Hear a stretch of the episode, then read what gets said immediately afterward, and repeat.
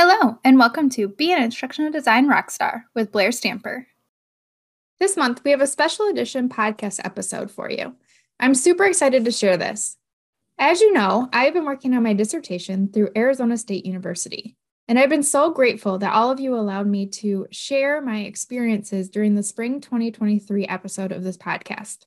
So, what I thought I would do is take this month, since I defended on September 27th and passed, to actually share my dissertation eh, with all of you and my findings, as well as the contributions to the online learning community. Thank you so much for allowing me the time to actually share all of this with you and hopefully add to the instructional design community. So, the name of my dissertation is Inter- Intentional Active Learning in Online Courses An Exploration of the Integration of Active Learning through the ICAP Framework in Online Course Design and its relationships with students, instructional designers, and faculty. During this dissertation, I used what's called action research. And in action research, we actually choose a problem of practice. My problem of practice started with faculty struggling with transitioning face to face active learning strategies to the online modality. So, this can often be seen as active learning is often the first removed in an online course. This is because sometimes those pieces of the face to face class don't necessarily transfer directly to an online class. And so faculty are sometimes inexperienced in how to actually design an online course and take those activities and those discussions and that type of thing that are done in the face to face classroom and put them online. In addition, uh, due to COVID 19 and the emergency remote learning that, that was experienced in, in March 2020 as well as fall 2020, there's been a lot of online learning misconceptions that have been exacerbated, um, making the change to online learning a lot different. And even since then, we've noticed as instructional designers that the focus on synchronous sessions, which is not a bad thing, um, has actually increased. And so all of this kind of says that this problem starts with being able to transition face to face active learning strategies to the online modality. So, some of my research context includes um, the online enrollment in the United States has continued to increase. Um, in 2016, it was 14.7% for students that were enrolled fully online, whereas in 2019, the percentage went to 17.6. So we know that online learning enrollment has been increasing.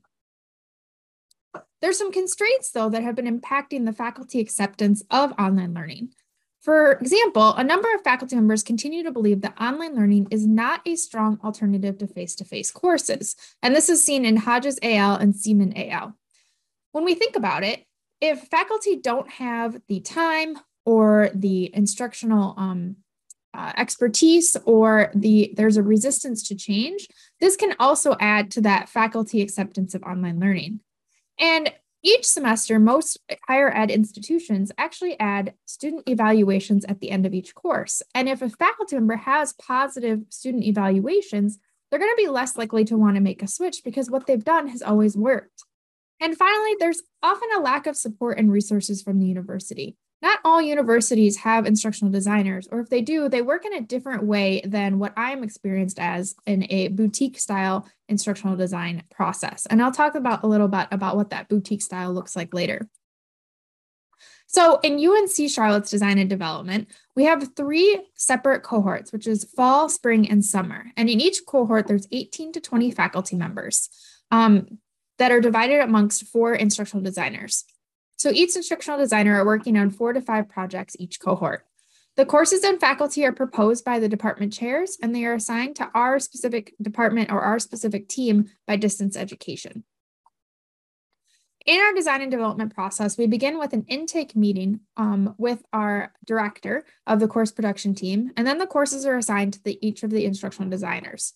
There's four really big phases within our design and development process. These include onboarding, a course planning, which is really just thinking about the course, a course development, where we're actually building the course, and course polishing, which is all about just those last minor details that we need to flush out. And then finally, we have a closeout just to celebrate this process that we have gone through. So, in my action research uh, process of my dissertation, I actually did three separate sets of research. The first was reconnaissance in fall 20, where I explored active learning um, with faculty and their interaction techniques. And by doing that, I used a fall faculty interview and student survey. And then in fall 21, I actually did a practice implementation where I explored the relationship between implementing active learning strategies and student STEM identity. And through this, I actually used student reflections and the survey. And then my actual dissertation study was in um, spring 2022, which explored the faculty and instructional design relationship while using a specific type of active learning course planning map. And in that round of research, I used faculty interviews, a faculty survey, and instructional designer reflections. There's four really driving theories for my um, dissertation, and those include social constructivism, active learning, the ICAP, which is interactive, constructive, active, and passive framework, and then finally STEM identity. Not all of these theories were used in each separate cycle of research, but they each had an impact on where the research went. So to start off with uh, STEM identity, um, when when students choose a major or a minor in higher education, they unknowingly become part of a disciplinary community. So, for example, when I went into my undergrad and I began as um, an elementary education teacher, I began became part of the disciplinary community of educators. In the sake of uh, science, technology, engineering, and math, or STEM, um, students become part of the STEM disciplinary community. And the interactions and collaboration within the STEM disciplinary community leads to community members feeling a sense of STEM identity. So, STEM identity is actually a sub theory of social identity and science identity. It has a huge potential to impact students' success and aspirations in the STEM field.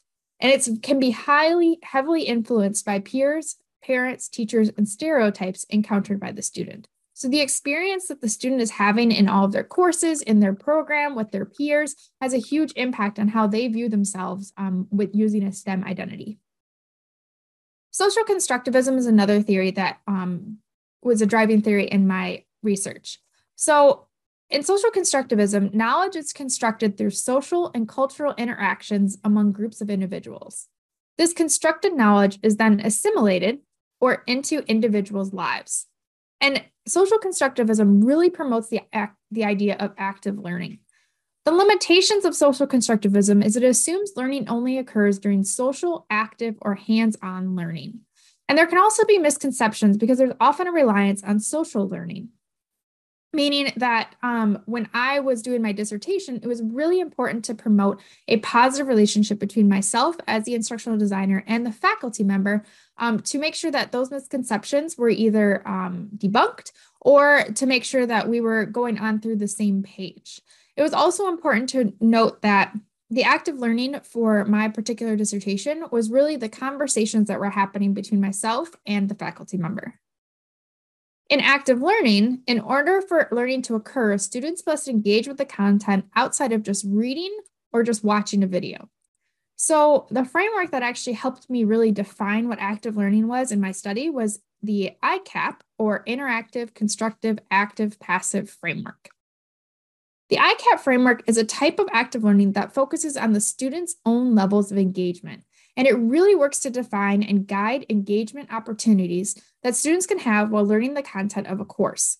So, to begin, the passive level is really the least active. That's where students are either just logging in, reading through a page on um, whatever learning management system you have, or just watching a video. And there's really not anything being done with that. The next step would be active, where students are actually taking guided note takers, or maybe they're taking notes on their own, or maybe they're really thinking through things and then writing things down as they're reading or watching something.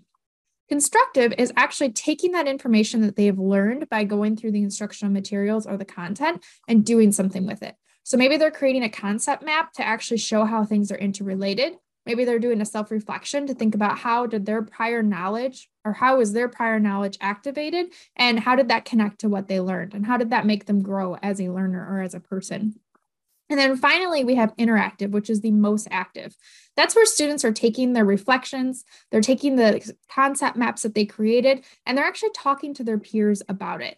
And when they talk to their peers, they hear different perspectives and unique ideas and experiences from each person, which then allows that information to be assimilated again into their own knowledge. And so, really, the ICAP framework is different types of levels of engagement that allows um, learners to engage with the instructional materials at different ways. So, the reconnaissance research that I started off with um, in fall 20 um, really explored how faculty thought about active learning. And so, what I found were that faculty struggled with defining active learning. And the literature really supported this in the sense that active learning really doesn't have a true definition, it's based on everybody's own experiences and perspectives. The other thing that I found was that discussion boards are often used in online courses as an active learning strategy. And that's really the only way that faculty really use um, interaction between students is this use of the discussion board. So they're taking this discussion that they're taking in face to face and trying to translate that fully into the online um, modality using discussion boards. Another finding I found was that large class sizes prohibited the use of active learning strategies.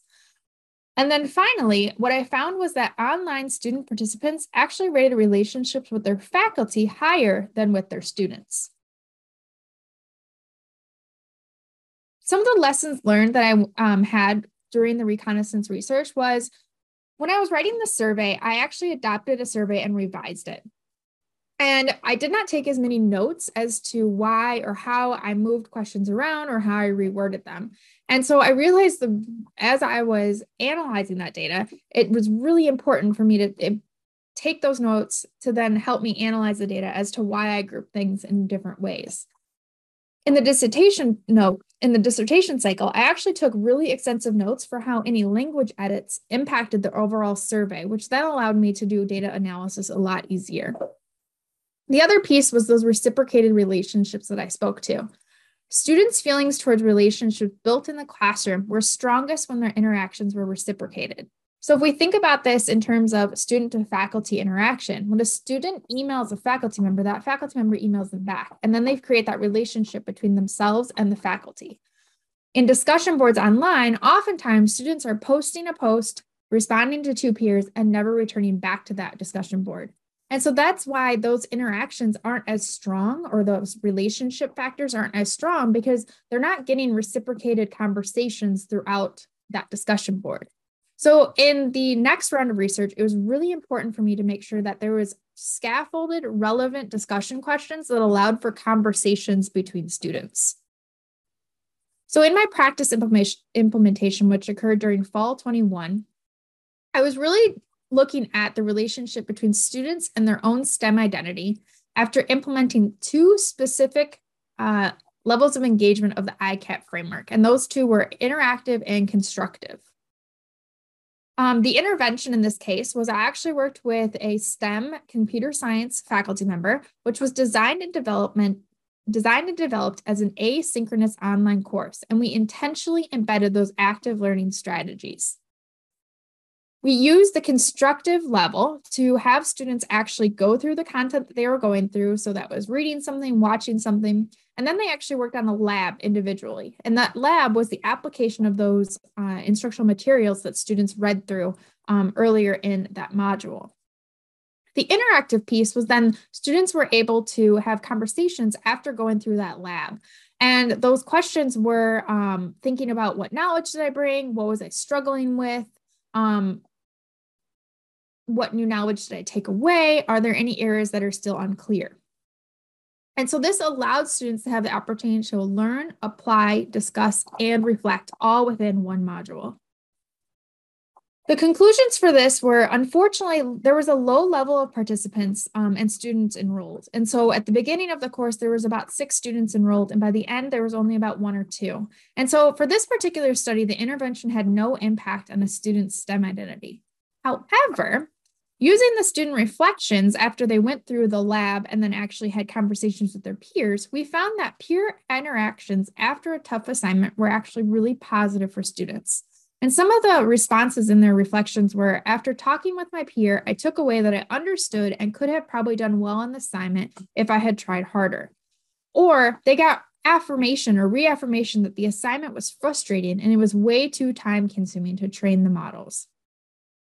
And another uh, student actually said, I realized after the peer had pointed it out that the things I had become hung up on were, le- were considerably less points than the thing I got hung up on on the last minute and probably could have resolved if I had more time. And so students were able to kind of calm themselves down as they talked to their peers to say, yeah, this assignment was really hard and here's why. Or students actually use those opportunities or those conversations to share their screen with one another and have conversations back and forth and say, well, how did you do this? And problem solve and critically think by themselves. So, some of the lessons learned from this were in that particular round of research, I actually was using the ICAP framework as a very pres- prescriptive way um, of saying we need to have a constructive level, we need to have an interactive level, and we need to have active levels. And instead of doing that for my dissertation cycle, I actually thought about the ICAP as a framework for reflection rather than using specific saying you need to have this many constructive level and this many interactive level. And so my in my dissertation cycle research of um, spring 2022, there's actually really two things that have come out of this. The first is the collaborative active learning instructional design model that I'll speak to in a in a bit. Um, this model is a collaborative between the instructional designer and a client or a faculty member or a subject matter expert. It really encourages active learning from the beginning of the design or in the planning phase of the online course design process. The other side of that is this application of active learning course planning map. So from my research, um, I was able to actually use a course planning map that incorporated active learning and discuss it from the faculty's perspective using faculty interviews um, and a faculty survey. So first, let's talk about the Collaborative Active Learning Instructional Design Model, or CAL-ID. So in this case, let's define what an instructional designer actually is. A professional who works directly with faculty to provide pedagogical and instructional design consultation to support effective and innovative delivery of academic credit courses to online students. And that is actually from um, where I work as an instructional designer, which is the University of North Carolina at Charlotte. For the CAL-ID model to actually work, there has to be a very specific type of online course design and development which means there has to be at least two phases within this development a course planning phase where faculty are not building anything in their course, they're really just thinking and planning out their course. Then there's a course development phase. There must also be collaboration between an instructional designer and a faculty member. And there must be weekly meetings or some sort of check ins that are occurring on a regular basis between the faculty member and instructional designer. Um, as you all know, one of the ways that I actually collected data for this is um, by using this podcast, Be an Instructional Design Rockstar, to share my own thoughts, feelings, and reflections um, as I went through this process in spring 2022 using the Active Learning Course Planning Map. And this model actually came out from analyzing those reflections that I had during um, that semester. So in order to analyze my data, I actually transcribed and reviewed all of this in a Google Doc. So I transcribed all of my reflections that I um, shared with uh, my listeners. And then I did a preliminary exploratory analysis to look for emerging themes. The data was then uploaded into uh, NVivo, which is a qualitative data analysis software. And I did a line by line initial or open coding analysis. This allowed me to remain open to exploring whatever theoretical possibilities may emerge from the data. And it allowed me um, to look for similarities and differences throughout the entire design and pro- design process from the instructional design uh, perspective. And then um, finally, I did a theoretical coding analysis to really look for themes that were coming out of my reflections. And this is where the CAL-ID model was so there's really three pillars through um, the CAL-ID model, which include the active learning course planning map, collaboration, and reflection. The active learning course planning map is something that was created with my team and I at UNC Charlotte. It's a course planning resource that prompts faculty to choose a level of engagement as described by the ICAP framework. So if you're familiar with instructional design work, you know that a course planning map really usually includes like an organization, of some sort of how you're going to introduce the topics, making sure that the course goals or module goals are actually, or objectives, if you truly are an instructional designer, um, actually aligns with the types of activities, assignments, those types of things that are in the course, and how that aligns with instructional materials. So that's kind of the main core things that the course planning map actually creates. What I did was I added a, another column called engagement level. And this is where I had faculty really reflect on what is the level of engagement related to the assignment? Is it passive? Is it active, constructive, or interactive? And I had um, a uh, worksheet that actually defined these different levels and provided specific examples to help faculty decide where on that level of engagement did their activities or assignments actually fall. The next piece or the next pillar of the model is collaboration. So between the instructional designer and the subject matter ex subject matter expert, there must be a collegial positive relationship because we each take different roles during the process. In order for this model to work, we must work together to create this final product, which is a student ready, um, high quality online course. So in my case, I'm really working on the um, pieces of making sure things are aligned. And the faculty member is really bringing the content and what they want in the course in order for students to learn and reach the course goals. And finally, it's reflection. So obviously for faculty, they're really reflecting on that type of active learning that's in the course. And we're really thinking about how do we want to present the content and scaffold those assignments from beginning to end, especially if there's large projects, large papers, um, or any type of assignment whatsoever. On the instructional design side, there's kind of two different reflections happening. The first is providing feedback between the components of course, including course objective, instructional materials, assessments, and active learning strategies. But there's also reflection on how to actually work with the subject matter expert. No matter what, every course, every faculty member that comes and works with an instructional designer is different.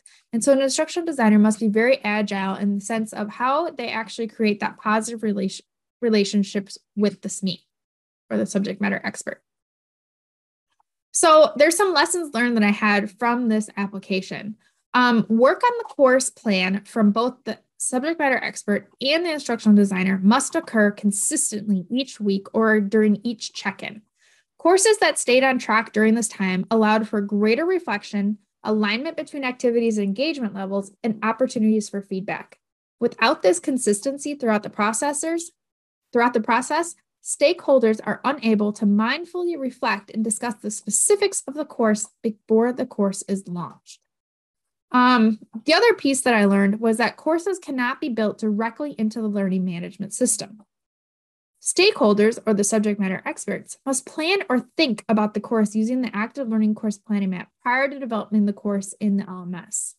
Courses that built that are directly built into the LMS can um, can use this reflection and collaboration hmm. piece, but it's not a true representation of the CAL-ID model. And the reason for that is when we build directly into the course, we're often building things of here's all the assignments, here's all the learning guides, here's all of the instructional materials all at once. And so we don't get to take a step back and take see a big picture of okay, where is a constructive level of engagement missing? How can we add an, erect, an interactive level of engagement?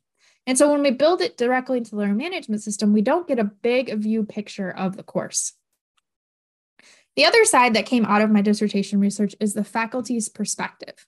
So in this case, I was looking at how do faculty understand and implement ICAP principles and use the active learning course planning map in the development of online courses. So for this, the intervention was really um, that course planning resources that I described before. Originally, our course planning resource really just included boxes where faculty got to fill in, here's the activity, here's the reading they need to do, here's how it aligns to each course. And instead, we added that engagement level, but we also added very descriptive um, descriptors for each section to allow faculty to be able to read through that and work on their own and think more clearly about the course. Because it's easy once you're in a meeting to explain things, but once we go separately, it's easier to forget what was talked about. And so we really wanted to provide as much scaffolding for the faculty as we could. The the tools of measurement, um, my participants included six faculty members that were part of the spring 2022 course design and development cohort at UNC Charlotte. Faculty had the opportunity to opt in, um, and all faculty worked with me to design their online course. And luckily, all six faculty members decided to opt in. And then myself, as the instructional designer, was also a participant. My data collection methods included a Likert scale um, post intervention survey measuring how the revised course planning resource had influenced the experience of faculty designing and development learning experiences in par- partnership with an instructional designer. And then the qualitative piece was instructor interviews that were conducted post intervention.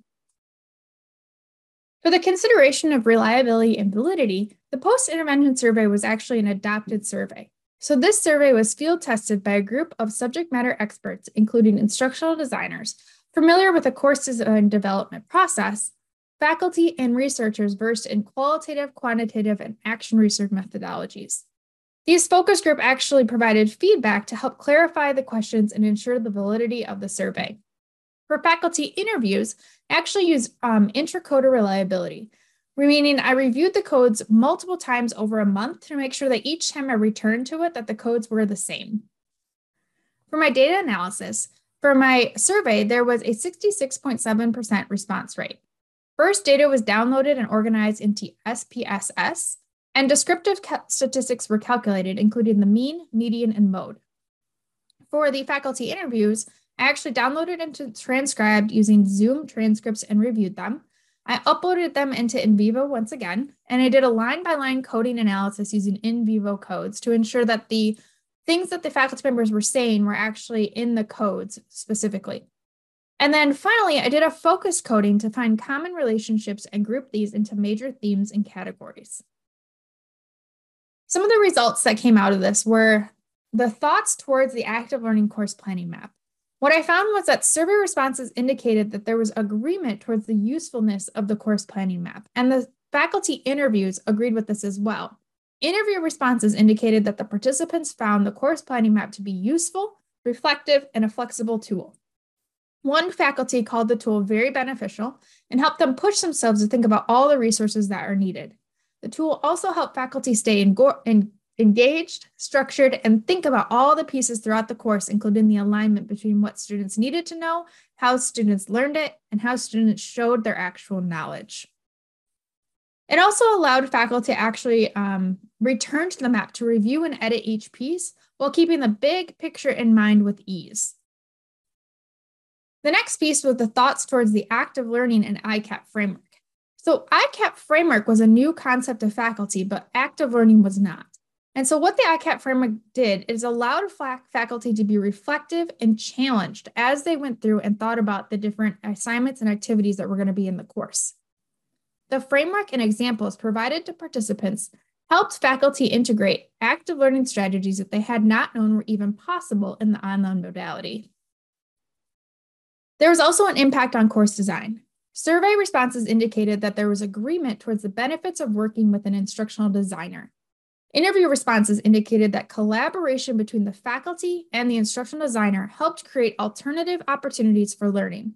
So, an example of this is myself and the instructional media designer on our team actually worked to create interactive lectures from a very plain Zoom recording lecture. And we've created these into Articulate Rise, scaffolding this course into smaller chunks of information.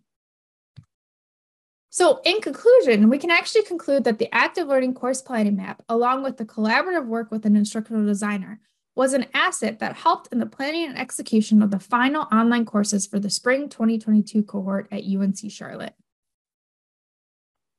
So, some further considerations to think about as I um, kind of sum up this dissertation is there are some factors that could have led to success with the active learning course planning map, specifically in spring 2022. For example, four out of six faculty had familiarity with active learning already, which really allowed us um, to dive deeper into the different types of active learning within the ICAP framework. The other side of that is three out of six faculty were actually education instructors. So they had really strong course objectives and module objectives, which allowed us to focus more so on the types of activities and assignments rather than having to spend time actually creating those objectives from scratch. Next steps that I would like to um, do are further studies are needed to determine whether or not the integration of the ICAP framework truly increases active learning and online course development.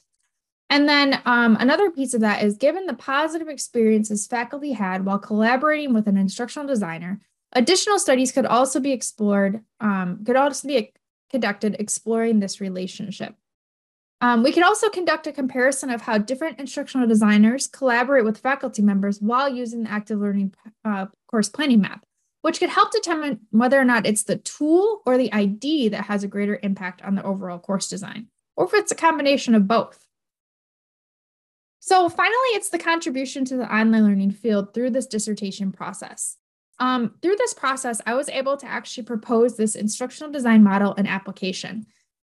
First, we improved a process within the course production team um, at UNC Charlotte, which was really awesome to see. We have really come together as a team um, to create that active learning course planning map and use that each semester now with our faculty since spring 2022.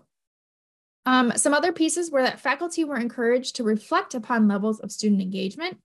And this reflection allowed faculty to be more intentional and detailed which means that our weekly check-in meetings were really productive and collaborative rather than just checking in to say, okay, did you do what you had to do? Okay, here's some feedback. Let's meet again next week. Instead, these conversations ran for an hour or more, just talking about, well, I have this idea. How can we do this online? And so this positive relationship of um, reflect both of us reflecting on our practice and bringing that to each meeting was very powerful. Uh, in addition, I actually was able to continue with this podcast, Be an Instructional Design rock star, and begin adding to the instructional design community and promote conversations to improve our work, which has been really, really awesome of how many people have been able to connect with through this podcast and just through sharing my stories as an instructional designer. So it really began my journey to becoming a thought leader within the online learning field. Um, some future studies I would love to con- um, conduct, and feel free to reach out to me if you ever want to work together, um, is the impact of instructional design on student success rates and student satisfaction rates. As an instructional designer, any feedback we get from students is often indirectly given to us from faculty through an unofficial or volunteer basis. So we don't get to see the types of best practices that we're choosing and whether or not that's actually impacting students in a positive way. And so I would love to do some sort of study that connects the instructional designer to the student. So that concludes my dissertation study. And I just want to thank you all again for listening through um, my thoughts and my reflections during spring 2022 and just listening to the final um, outcome of this dissertation. So thank you all again, and we will see you next month with um, back to our instructional design interviews.